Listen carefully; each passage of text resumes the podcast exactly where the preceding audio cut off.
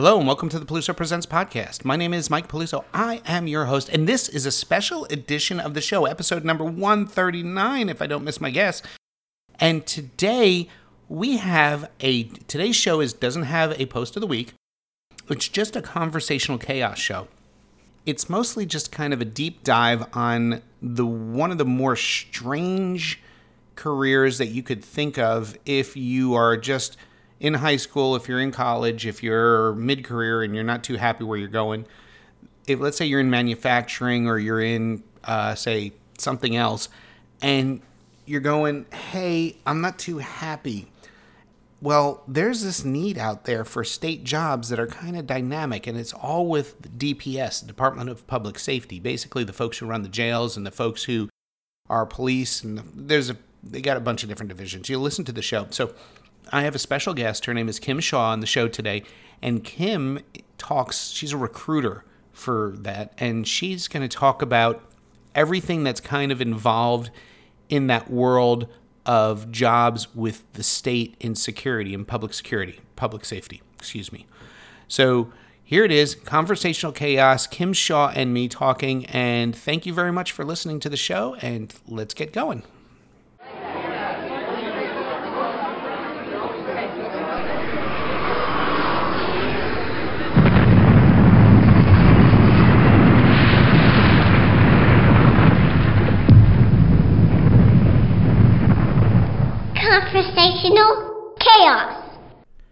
Hello, everybody. This is Mike Peluso, and we have a very special show for you today, a very special conversation. And with me, I have, would you please tell everybody what your name is and what you do? Good morning, good afternoon, good evening. My name is Kim Lewis Shaw. I am the South Central Regional uh, recruiter for the North Carolina Department of Public Safety. Okay, so there's a couple things we have to unpack right there with your very first intro. So, what is a recruiter, a North Central? What is North Central? What is recruiter? And explain the Department of Public Safety. So let's go with North. Uh, let's go with what is a recruiter? Okay, so a recruiter is a person who actually goes out, um, meets with applicants uh, to determine their best interest for the particular organization. So, my organization that I cover is for the North Carolina Department of Public Safety, uh, and we serve and protect the state of North Carolina. So, what is a part of the Department of Public Safety? What do you do in the Department of Public Safety? What does the Department of Public Safety do? Do you so are you the guys who sit there at crosswalks and and and wave cars? Are you the people with the big guns that look really scary when we get off the cruise ships? What do you do? Good question. So we have several divisions. We uh, are the ones who are working with Governor Cooper with the emergency management because of maybe COVID 19, any type of disasters that might be going on. Emergency management is that particular division that works very well and helping us restore um, us back to normalcy. The other categories um, range from juvenile justice, working with um, offenders, at-risk youth who may been um, been charged with certain crimes. Um, we have adult corrections, which is that's what we're primarily known for, working in our prison systems, um, having correction officers man those units and facilities, making sure that they um, do not escape and maintaining safety and control there. So you're the folks who operate the incarcerated, the jails. That's right. Okay. And, and so we've got you help the governor. You're like a, a, you're like the the guys in red in the Star Wars films around the emperor. So you help the governor whatever the governor needs. Yep. You're like his special guard. Um, you are the people who man the jails. And what was the other thing you said? Oh, you said working with youth. What does that mean? Like when you're working with youth, do you sit at a desk and, and just make finger pyramids and say, why did you do that? Or did you, or do you I don't know, do you actually go out there to their home, sit down with them, sort of like a case manager from uh, social services? What do you do with youth? What do your people do? So, juvenile justice has an arraignment of occupations um, that we assist. So, even if they are in our detention centers, they actually have correction officers as well as um, youth counselor technicians. They are the ones who are actually working with their plans on their behavior, um, maybe their emotional um, issues, and things like that. Um, we have behavioral specialists. So um, those people also, you know, deter how they are thinking and how they can, you know, work with them um, to, you know, look at it thing from a different positive way. Um, juvenile court counselors there's the ones who, they are the ones who actually go into the court system um, advocate for that particular um, at-risk youth or offender um, telling them the judge and communicating that information with everybody So are they lawyers, actually licensed lawyers? no not at all not at all they're not licensed lawyers. They could be if they choose to if they have that particular credential um, or expertise. However they're the ones who um, primarily work with the juvenile. They're like their um, main person that they can talk to. Um, it's just a lot that actually goes under that particular uh, juvenile justice division. Um, and so there's actually one here in Chatham County. We have a residential treatment center here in Chatham County. Is that the residential treatment? Are you talking about the place in Siler City, the what I Yes. refer to as the like the world's greatest high school? I, I actually okay, everybody. Let me let me just give you this story. I toured it. It was the most amazing place in the world if you're a parent. So it's a high school and it's a jail at the same time. Boys are on one side in a whole block and they're all locked off with steel doors, and the girls are on the other side. They're locked off in steel doors, and they all live there because it's you know juvenile detention, and they don't they don't escape. And there's like little blocks where they're all blocked together. They're all monitored 24 7. Everybody can see what they're doing, and they can't escape. And they they get to do normal stuff. Like they got. I remember uh, learning that they had like proms. I remember learning that they have regular classes. I remember learning, but it was the the environment was so unbelievably controlled that all I could think to myself going through there was, I mean, the first thought was like that natural human thought, which is, oh, these kids are so young. Why are they in here? The second thought was, oh God, I wish I could put my kid in here, because it's it was it's so hard when you got that, and I've got a wild child, and it's so hard to manage them and keep your eye on them, and it was a perfect, perfect, perfect environment for keeping them monitored, and I loved it. Uh, and it was really, I mean, it, there was. That's going back to what Kim's talking about here.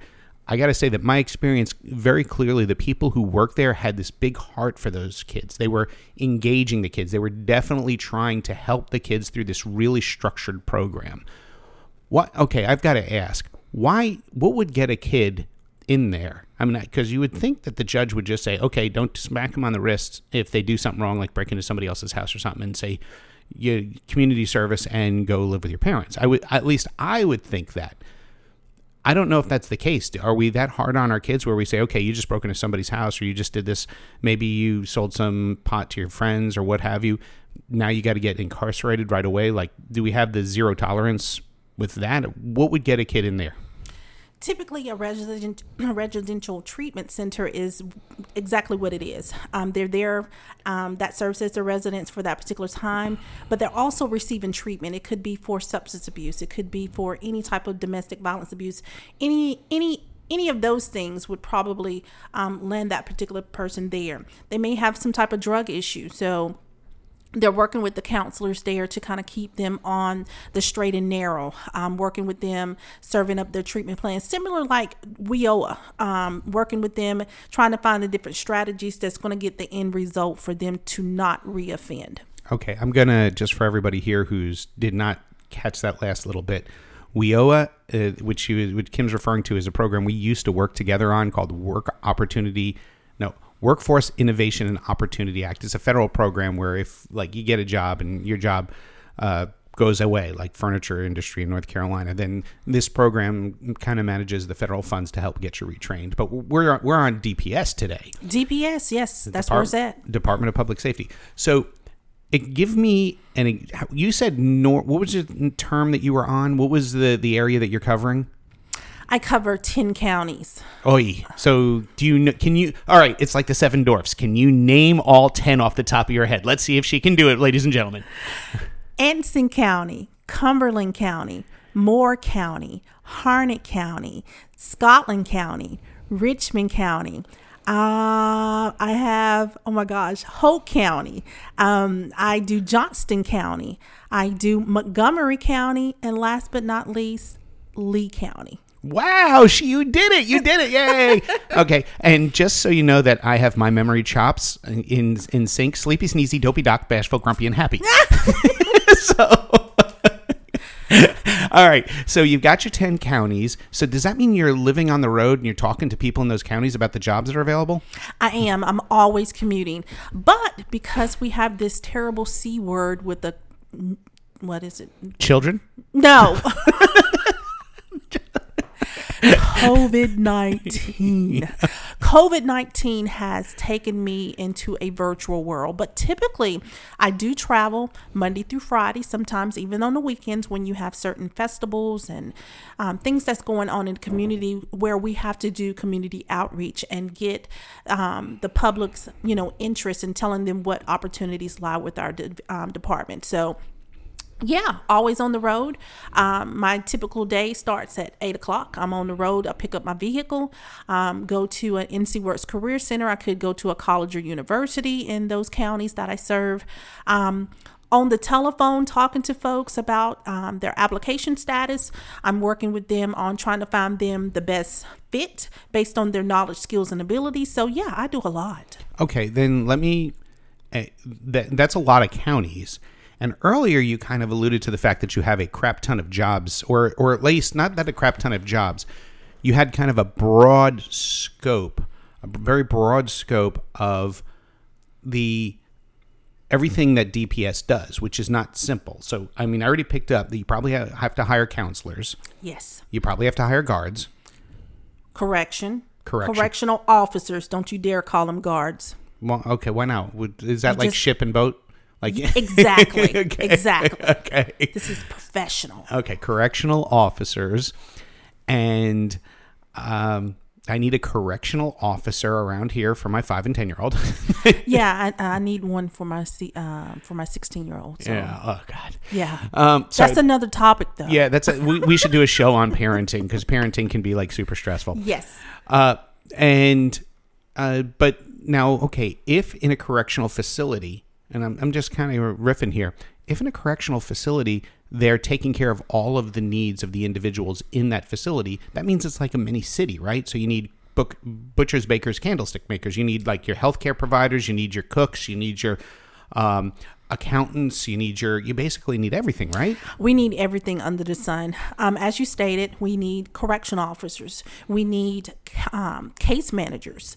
Um, we need maintenance skills trades. I say that again: maintenance and skills trades. You and the rest of the universe. I've been reading articles. I'm. You know what my regular day job is when I'm not doing this. Yes. And so you know that I hear maintenance and skills trade from pretty much if you're breathing and you're associated with any kind of organization that does any kind of thing, you need maintenance and skills trade. Of course, they're my best friends. Whenever the heat or air conditioner goes out, they are my best friends. Okay.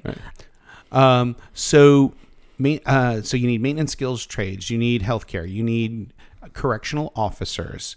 You need. Uh, program program managers, correctional program managers. Um, I need um, correctional food service officers, as you stated. We have to feed uh, inmates, and they're um, the ones who actually supervise inmates in the kitchen. So that particular individual does not cook; they just supervise. So offenders, inmates, however you want to, you know, call them, um, they're the ones who actually are doing those tasks, feeding the rest of the unit. So um, it's it's a lot. We need correctional health care, um, registered nurses, licensed prof- uh, licensed um, practical nurses uh, CNA twos. Uh, we need dentist assistants, dentists, physicians, you name it, we need it. Okay, so that now part of that I could see why you would have such a strong need because the state of North Carolina and pretty much I would say almost every state in the union, it's probably every state in the union, generally doesn't pay as well as the private sector. Is that correct? We, I can honestly say we have some competitive salaries. I can definitely say that. Okay, good, good, good, good. So why aren't I working there? Uh, well, go to www.oshr.nc.gov forward slash jobs, Mike. Okay, that was not. I wasn't fishing for a plug there, so kudos to you for picking up. you totally, you totally grabbed that one and ran with it. I know it. so, okay, so what we're so what you're looking at here mm-hmm. is you're looking at a lot of things. There's obviously you apply online, and you do have competitive salaries, probably because you've been beat up for not getting enough people. And we've had up until the the pandemic, which I think when this pandemic first started, I thought that it was just going to be like a little blip. But I think because it was, and I guess economically, it may still be just a blip on the, you know, if you look at a hundred year time frame, it'll be like a little quick dip. But I think from the perspective of people's life experience, this is going to go down like the Great Recession and like 9 11, where it's going to be an inflection point that everybody in the country can relate to. Where were you? Where were you stuck during the pandemic? What was your life like during the pandemic? Exactly. So, and that will change. This may be a moment where if if you were an individual, as we, I, you know, podcasts have forever forever lifetime. So we could potentially this thing could be listened to ten years from now. It could be listened to fifty years from now. But if you if it's if you're listening to it shortly after we record, and we're recording right here late spring, early summer, 2020, then in theory, this is a good time because if you were furloughed, if you were if you lost your job, if what have you, then this is a great opportunity because you're you're hiring. You can't stop serving your That's correct. population. Your population. You can't like just open the door and say everybody out. That- That's that- right. that's just not how this works. Yes. So they're gonna they're gonna pay the the correctional group teams, what have you. Um, tell me now. I'm have had I, I've been thankful in that I work in my day job for a state agency. I work for a community college that's in a federal grant program. The thinking about that and thinking about the benefits that I receive, I'm constantly trying to tell people, yes, I make half of what you make. Now, that's why my question went in earlier, like, are the salaries competitive? But you have to look at the total package. And when you look at, in, my, in particular, it's not just the uh, the equity growth within stuff like you know you're getting more time off every year as the years go by. But in my case, I think the thing that really means a lot is that defined benefit state retirement plan. Yes, we have a, the same retirement plan that you're talking about. Um, all state government pretty much has the same uh, six percent of your check going towards your retirement. Okay, now, folks, let me explain. I'm going to, sorry, got to take off my podcaster hat, take off my workforce development hat, throw on my economic advisor hat. I got a lot of hats. I got tons of hats. Uh, thankfully, they're all virtual because I look bad in, when I'm wearing a hat. I do have a fishing hat I wear when I'm at the beach, but uh, so going on to just for those of you who are like who are maybe who have spent your whole life in the private sector and think of retirement as a 401k if you look around and you you just to put in type in retirement crisis you'll see a million articles because the 401k is kind of this big if you look at it historically in american history it's a, this big experiment that for the most part failed. It, it's an abject failure. That's not a comment on it's not a political statement it's an economic statement it's a dollars and cents statement if you look at what we used to have defined benefit meaning we're going to define that benefit you are going to make x percent of your pay with the day you retire based upon this plan that you're in that's a pension plan it's what the whole country used to run on then I want to say it was in the Reagan era. They the, they changed it so that under Section 401k of the federal tax laws, we were allowed to defer compensation tax free, and that turned into retirement plans. Modern, and of course, it's a lot cheaper to put a couple of pennies into a retirement plan if you're an employer than it is to put lots of dollars into a retirement plan if you're an employer because one of them is defined contribution. We're the employer, we're going to put give you, you know, 2% or we're going to give you 3% versus we're the employer, we're on the hook for this promise we made you. And we got to do whatever we got to put whatever we need to into this kitty to make sure that we meet that promise. That's mm-hmm. what a pension was. The state, I think, is one of it's probably the last organization I know of that has an actual pension plan, which are of course light years better than any 401k you can have. The state even FYI also has a 401k plan if you're a super saver, which I put a couple hundred bucks in, a hundred bucks in a month. Thinking, you know, I'm I'm still putting that money in. Yeah, yeah. So what happens? What Kim was doing is you didn't see it because this is an audio podcast. She raised uh, an inside joke between us is uh, our savings accounts are like blood pressure cuffs. Yes. Like you pump them up, and they get big, and then something happens, like your car breaks down, and then it's like the the blood pressure cuff, like it all just goes away. Because and then you're like, crap, let's start that all over again. Pump, pump, pump, pump, pump. and um, but that's life. And, you know, sometimes that happens with the 401k. But once the money's in your pension and you don't touch it till retirement, when you got it, it's solid because It is. It is. When I first started, um, I looked at my paycheck stub and I'm like, what is this TSER? Yeah. Some type of abbreviation. And I'm like, I want I want my two, three hundred dollars back. And it was like, nope, um, that's your retirement. Um, you can't get it until you reach retirement. I was like, well, I need that money now. Like it's my money and I want it now. But in the long run, I look at it as, you know, job security is, is security for that cushion that I'm going to need upon me retiring. Um, don't know if it's going to be 65 or 72 years of age for me. I don't know. I'm 40. So I still got a lot of years in the workforce. Pray for me, y'all. Pray for me. I'm a lot closer to retirement than 40, which is probably why I have defined benefit tattooed on my forehead. So- but I believe, um, you know, speaking of your retirement, um, we do have a very good plan. Six percent, um, the employer, i the employee is contributing that out of the paycheck, and then you're looking at about anywhere between like ten point, maybe eleven percent that the employer is uh, contributing. So. That's a pretty good percentage Yeah, based it's off your four highest years that you've been paid. now, let me, now I want to ask you a question that literally dovetails exactly what you just said. Sure. this is like the greatest thing in the universe, but it's been an entire generation now, 40 years, that we've been on the crap 401k plans.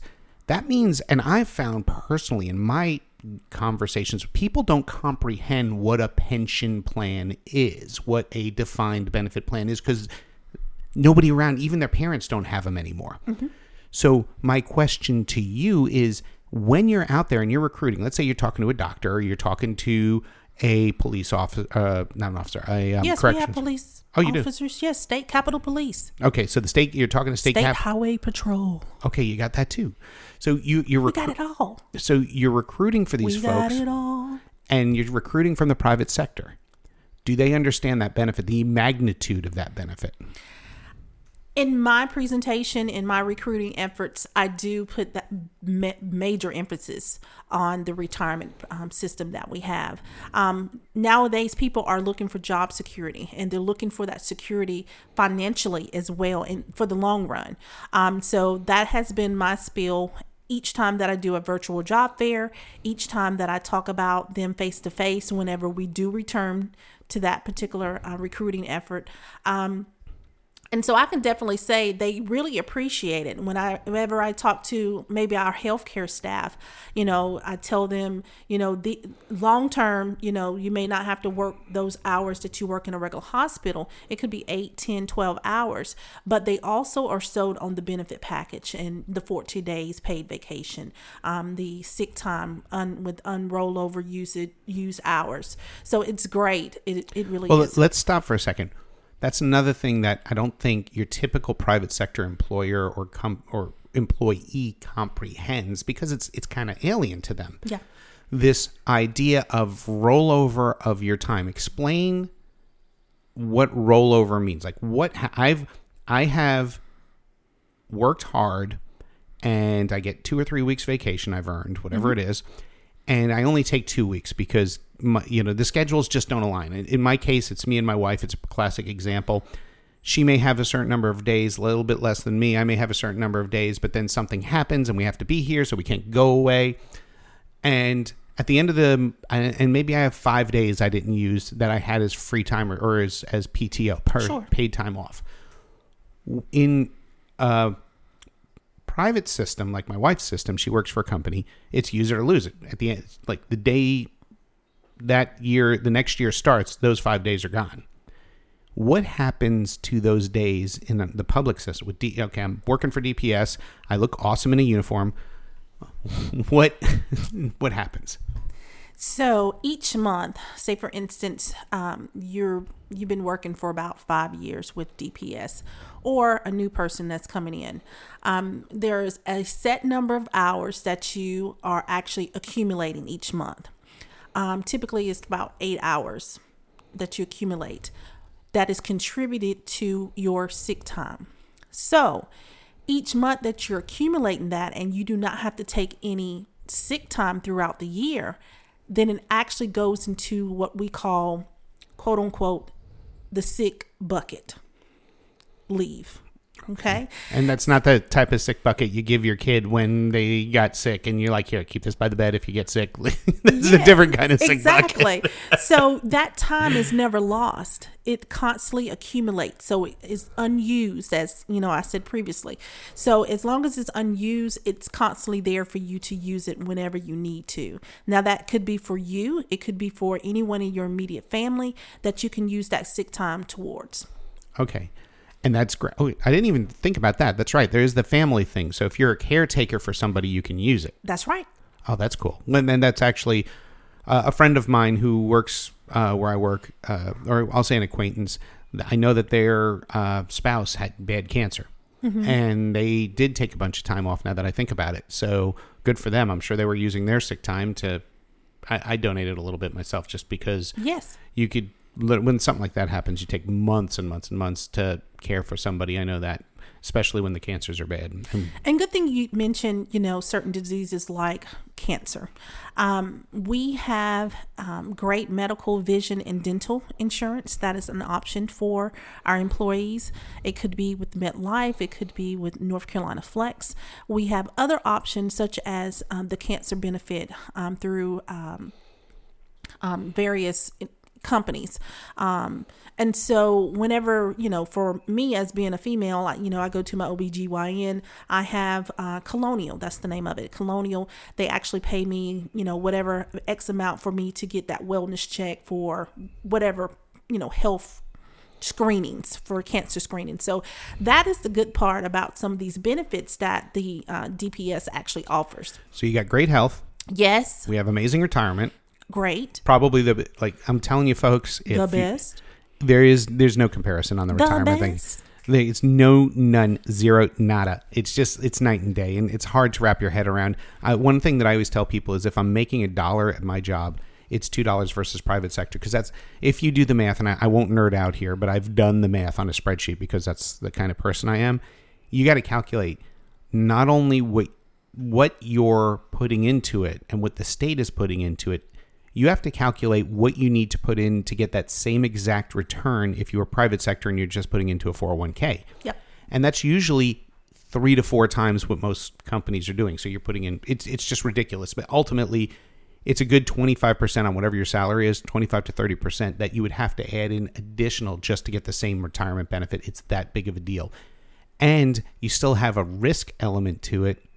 And because risk is calculable. I was actually just listening to a podcast uh, by Planet Money, and uh, it was all about how do you calculate the value of a human being for the court system. So if a company, because we're a lot of people are dying while they're working for this, uh, and while they're responding or working for companies during this COVID thing, and they're at work, which puts them at risk. And when they're at risk, then and they catch it and they die, well, then the company's liable. And if the company's liable, how is the court system valuing that? And it was a kind of a cool, cool thought piece because the government that is one of those weird things the government has to do. They got to figure that out Yeah.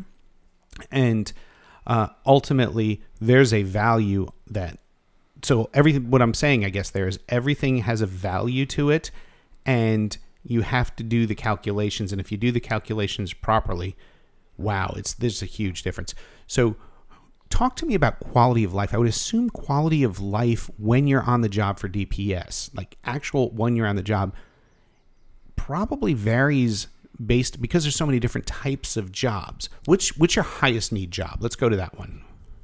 highest need right now is probably correctional health care as well as correctional officers and then third in line would be probation and parole officers All right, so let's start with correctional health care and then remind me if I forget the other two. sure Yeah. Correctional health care. How is correctional health care different when you're in a corrections facility versus when you are doing correctional health care at the local uh, I don't know what they call them, not the quick stops, but the uh, the fast med places. You know what I'm you know what Urgent care. Yes, yes, yes. All right, so hey, I got my CNA, I got my uh, RN, I got my my physician's assistant, whatever it is I got. And I can go to urgent care, I can go to DPS. Urgent care, I know I'm stuck in a building for eight, ten hours a day. I think that's all healthcare for the most part. And I'm seeing people just coming off the streets and I'm you know, patting them on the cheek, patting them on, you know, say turning their head and cough, and and giving them some a med script and and sending them away as quick as I can. What is it like when you're with DPS? So with DPS, our healthcare, correctional healthcare staff, they are working with the incarcerated population. So those who are behind bars, they're not going anywhere, they're serving their time. Um, they actually are working with them, whether it's um, medical services, dental services, it could be emergency room services. Each facility kind of varies. So, a lot of the services that we provide are at Central Prison, which is the biggest prison in the state. Um, that's where um, a lot of our you know high profile folks actually go CP, um, and that is located in Wake County, Well, well, you used an acronym there. What is CP? Central Prison. Oh, just CP. All right. When you said they go CP, I thought you meant something along the lines of.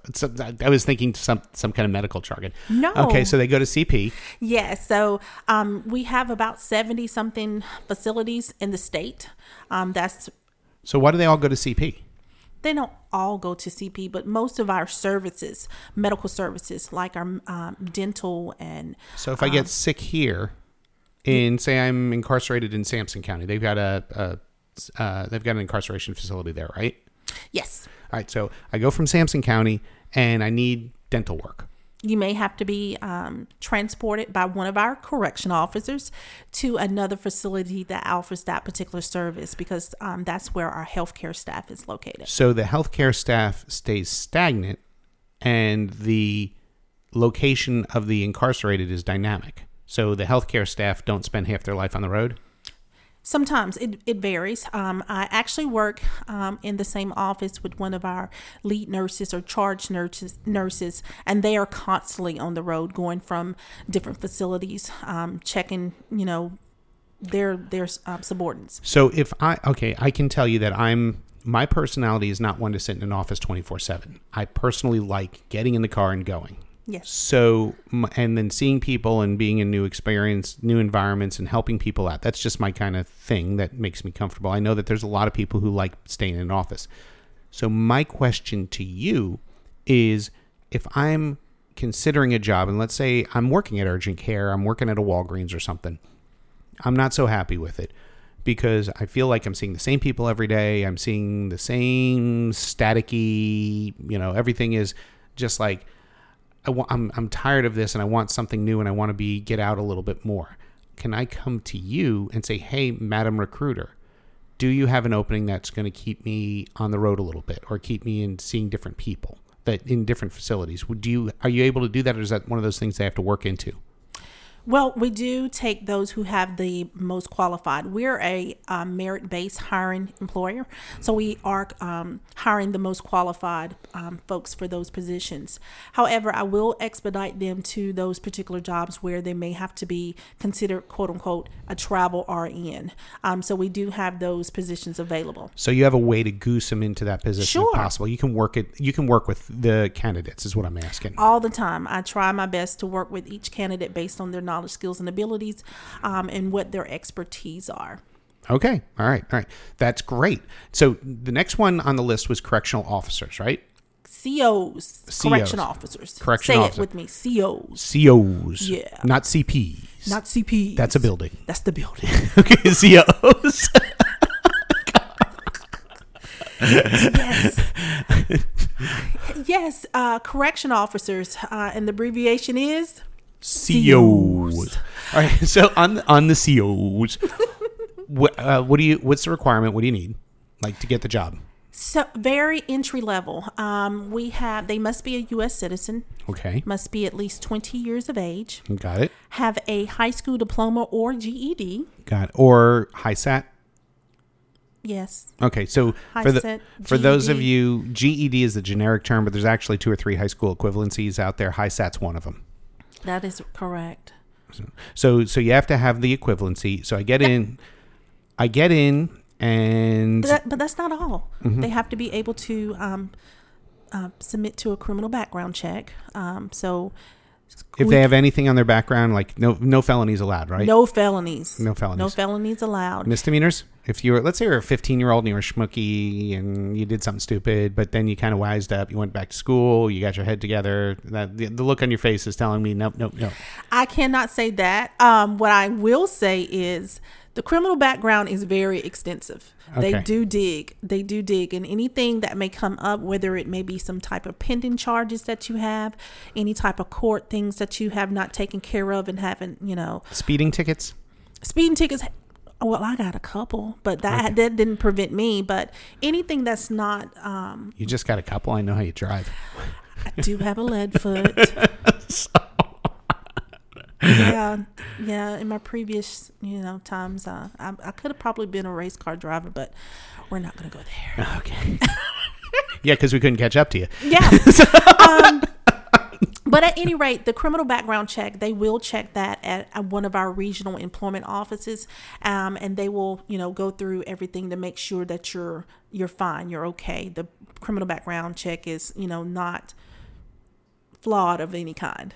Okay. So criminal background check, but all you really need is from an education perspective is you need that high school or high school equivalency, the diploma or the equivalency. That is correct. And also, the biggest thing with correction officers, because they are responsible for possibly transporting uh, offenders, then they also have to have a valid driver's license. Okay. That the, these are not what I would consider to be very high level. A 20 years old, driver's license, probably good attitude. You didn't say that, but I'm assuming that's got to be there. Of course, but that's not one of the criterias um, of that particular job. Of course, a great attitude will always get you, you know, it would it would make you a good candidate.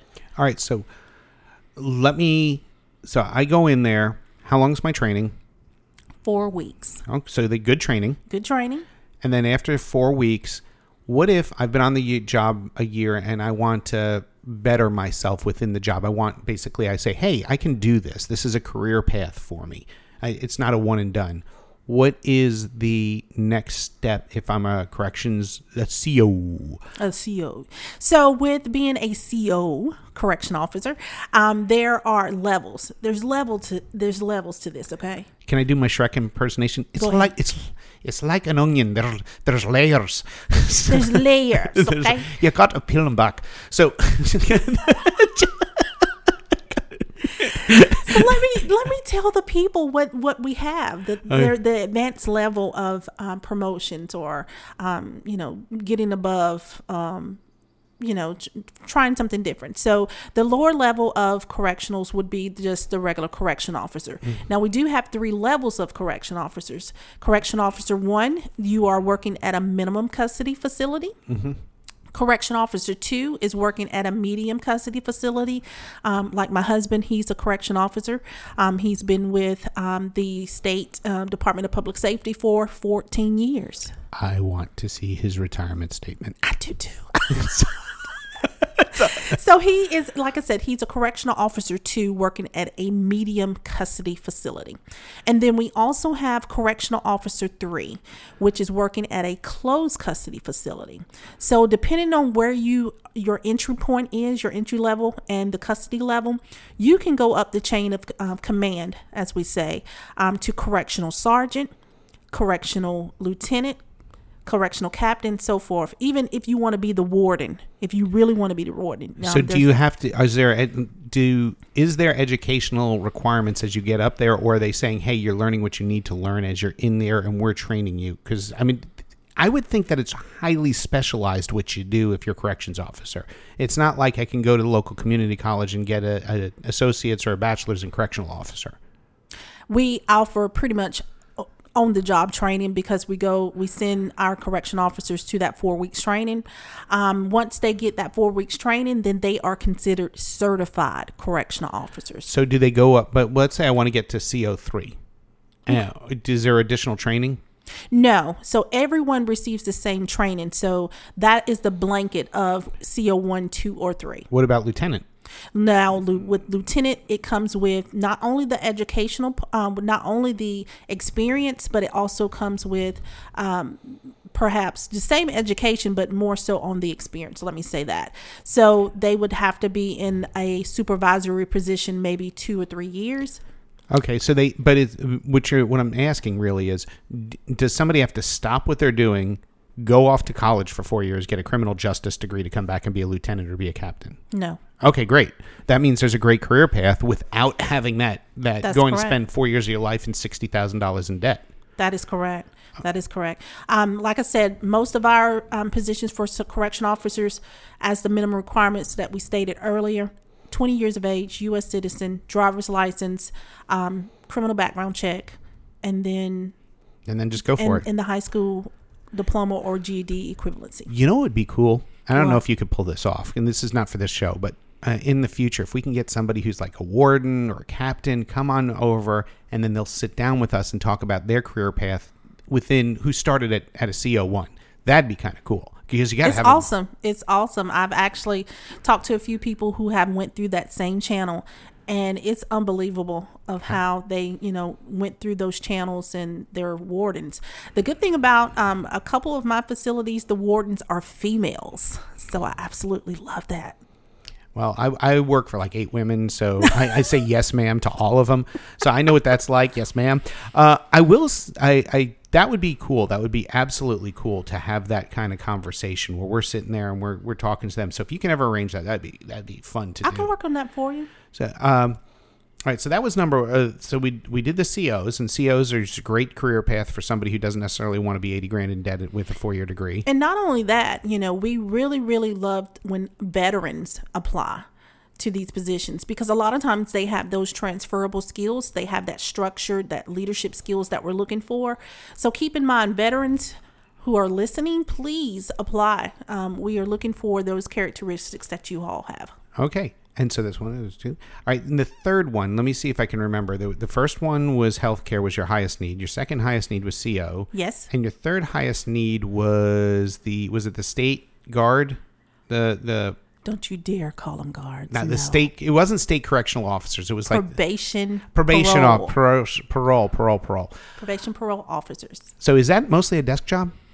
No. All right. Well, hold on. Let me. I'm going to stop for a second. Wait. We're going to stop at is that a desk job question. I do want to back up and I want to make one more comment on the wardens. For the few folks that I've met, the captains, the wardens, the guys who and gals who come up through that system, it's really interesting because of all the senior leaders I've ever met in my career across the entire economy, across the entire world, they're the ones who seem to be focused on people the most. It's really interesting because when you talk to them, their conversations are always about caring for the inmates. This person has this pain or this problem or this issue. We got to kind of help them through that. They're they're hurting or they're going to react in this way, and we got to try and keep them from reacting in this negative way. And there it's not from a manipulative standpoint they're saying well we do this to keep them from doing this it's it's from a caring and caring perspective both for the the folks who are working there and the folks who are incarcerated and it's interesting because when you see a, a you know big high end senior level official that you think is you know in corrections in in security in basically policing and it's amazing how big their hearts can be. I just it just just wanted to say that. So it's there's definitely care in that world. There's care and consideration for human beings, which some industries I found that's not so much. It's the almighty dollar more than anything else. In the line of work that we do for Department of Public Safety, our main focus is the safety and security for not only staff but inmates and also the general public as a whole. Right. Yeah. So let me go on to the next thing. Now we were at you were saying no when we were talking about parole officers. So I don't have to stay if I wanted to be a parole officer, I don't have to sit behind a desk all day. That is correct. So, uh, being a probation parole officer, um, this actually um, requires you to have at least the bachelor's degree. You have to have the bachelor's degree. It could be in criminal justice, it could be in human services, it could be in sociology, psychology, or any other um, human service related study. But you need to know the workings that you have a concept of how the mind works or how people's exactly the behaviors all of that good stuff and so um, they do not sit behind a desk all day. They do have to, you know, do certain reports or assessments, things like that. But they're also out in the community, um, you know, making sure that the um, ex offender is um, doing what they're supposed to do, um, making sure they're securing the job, making sure that they're um, not violating any other making any other crimes or charges or anything like that. So they're monitoring them. So you can kind of say that they are the outside counselors to give them um, the to allow that particular inmate to kind of you know work on themselves and making sure that they're doing what they- they're supposed to do so the so they won't reoffend. Okay. yeah. Well, I think if you were to sum up the opportunity at DPS, Mm-hmm. because we're coming on 45 minutes here and this was supposed to be 20 minutes. Eh, what yeah. If you could sum up, how would you sum it all up? DPS is a great organization to work for. Um, we have endless opportunities ranging from cooks to uh, maintenance technicians um, to automotive. Any anything that you would probably think that you can get out in the private sector, you can get with us. All right. And how can people get in touch with you personally? They can email me at kim.shaw, that's S H A W, at ncdps.gov, or they can call me at 919 805 2353, and I'll be more than happy to follow up with them. All right. Well, I appreciate that. Uh, my name is Mike Peluso. You can check out the blog and the podcast, obviously. Uh, you can find me at www.pelusopresents, P E L U S O presents, all one word, dot com. And, uh, and so I want to thank you again for coming on. Well, And thank you for having me, Mike. I appreciate it. not a problem. And I do hope you guys have a, or everybody out there has a fantastic day. And if you're listening to this right after we record it, then, you know, stay inside, stay safe, and we will see you soon.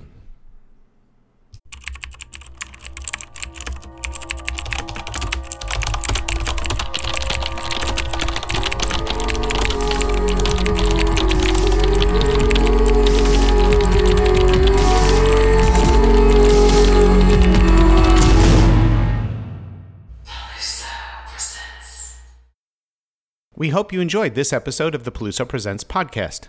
You can follow the Peluso Presents efforts via Twitter at Peluso Presents, on Facebook, on Medium.com, just search for Mike Peluso, on LinkedIn, and of course on the blog located at www.pelusopresents.com. You can email us directly via peluso at outlook.com. This podcast is available on all major podcast services, including iTunes, Google Play Music, or your podcast service of choice. We love and appreciate any comments and reviews you wish to leave. Please remember to support this effort by sharing and liking the postings on all your social media. If you'd like to support this effort more directly, you can via patreon.com forward slash Peluso Presents. Thank you for listening, following, sharing, and for your support. We appreciate it.